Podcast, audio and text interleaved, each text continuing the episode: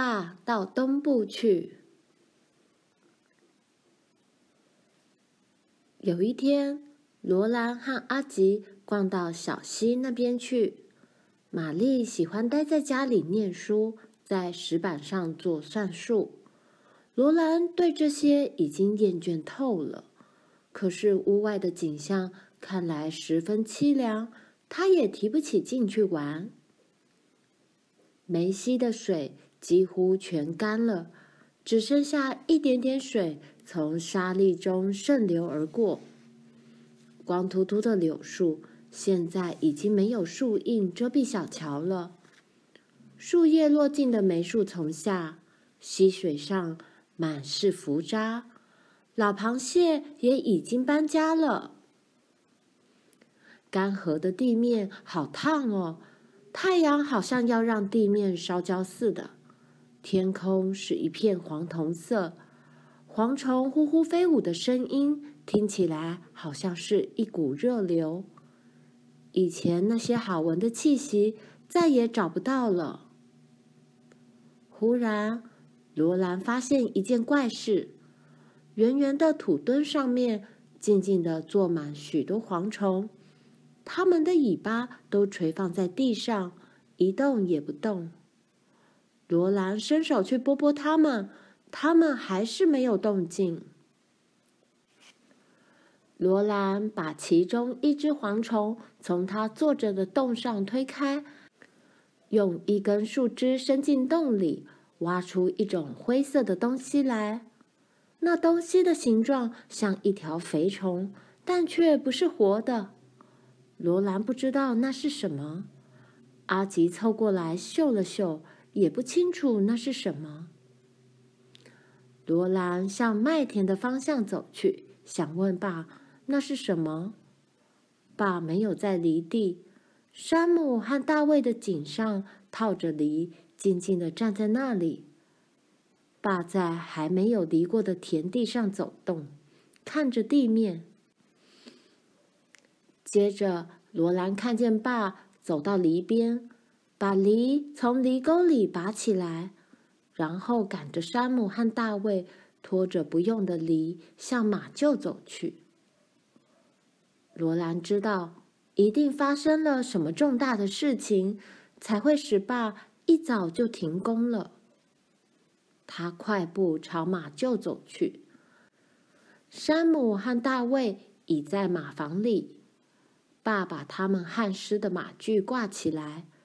他走出马厩，脸上没有笑容。罗兰跟在他后面，慢慢走进屋里。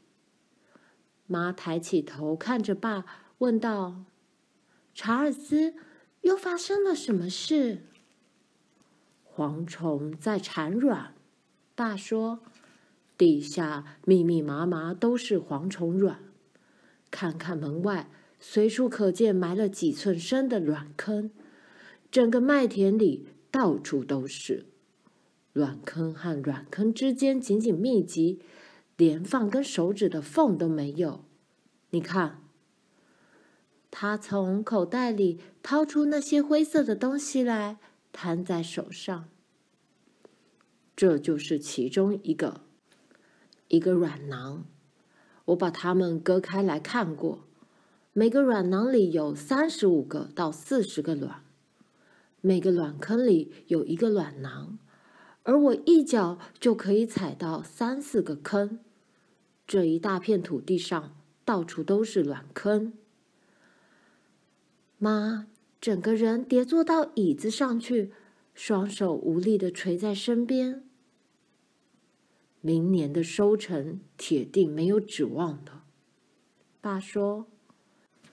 一旦这些卵孵成虫，这片地一点绿色的东西也别想留下。哦，查尔斯，妈说，我们怎么办？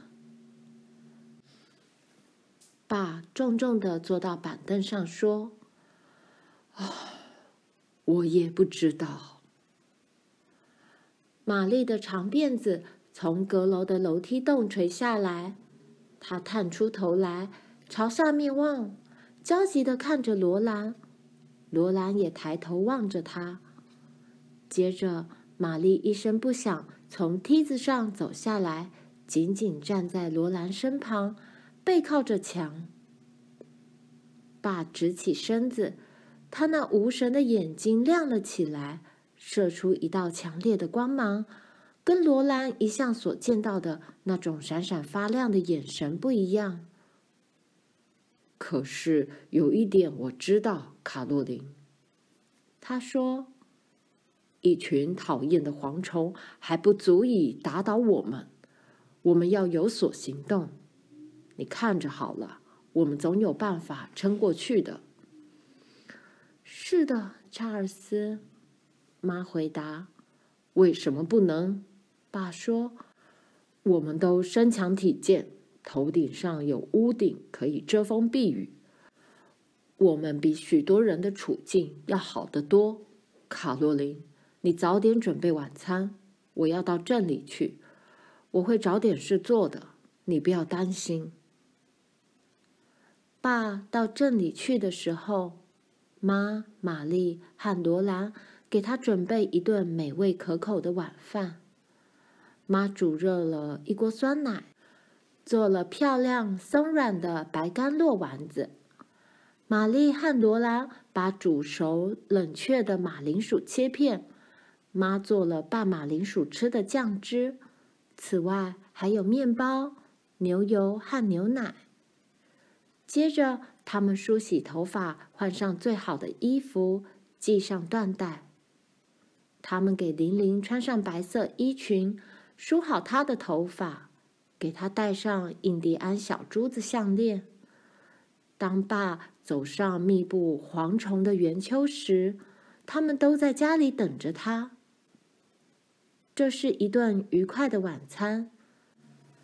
大家把菜吃得一点不剩之后，爸把盘子往前一推，他说：“卡洛琳。”“嗯，查尔斯。”妈说。我有一个脱出困境的办法，爸说：“我明天一早到东部去。”哦，查尔斯，不！妈叫起来：“不要紧的，罗兰。”爸说：“他的意思是不要哭。”罗兰没有哭。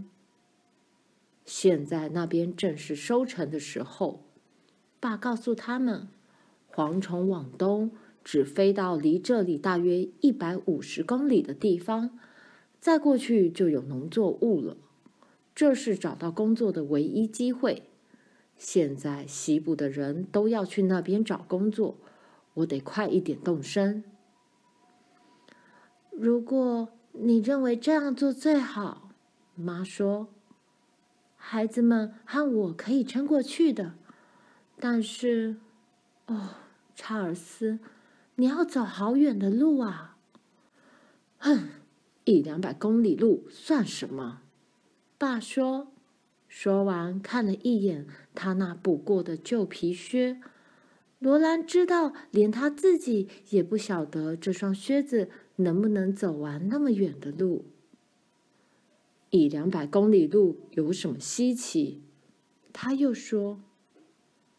然后。他从盒子里取出小提琴，在暮色中拉了很久。罗兰和玛丽坐在他身边，妈在旁边摇着铃铃。爸拉了《迪西兰南方之歌》，还有进行曲。我们会聚集在国旗四周，孩子们，喊“跨过边界去，苏格兰人”。他又演奏：“哦，苏珊娜，请你不要哭泣。我要在溪上放着淘金盆，到加利福尼亚州去。”他接着拉了《堪贝尔斯来了，万岁万岁》。最后，把奏出“让我们珍惜生命”，然后收起了小提琴。他必须提早上床。明天要早起，好好收着这把旧提琴，卡洛琳。他说：“它能鼓舞起一个男人的雄心。”黎明时分，吃过早饭后，爸吻别每一个人，然后走了。他的换洗衬衫和袜子用工作服裹起来，斜挂在肩膀上。就在他越过梅西之前，他转回身来，向大家挥挥手，然后他继续向前走，一直走到看不见身影，都没有再回头。阿吉紧贴在罗兰身边站着。爸离开之后，他们还静静地站了好一会儿。然后妈打起精神，愉快地说：“现在我们要照料一切了，孩子们。玛丽、罗兰，你们把牛赶去跟牛群会合。”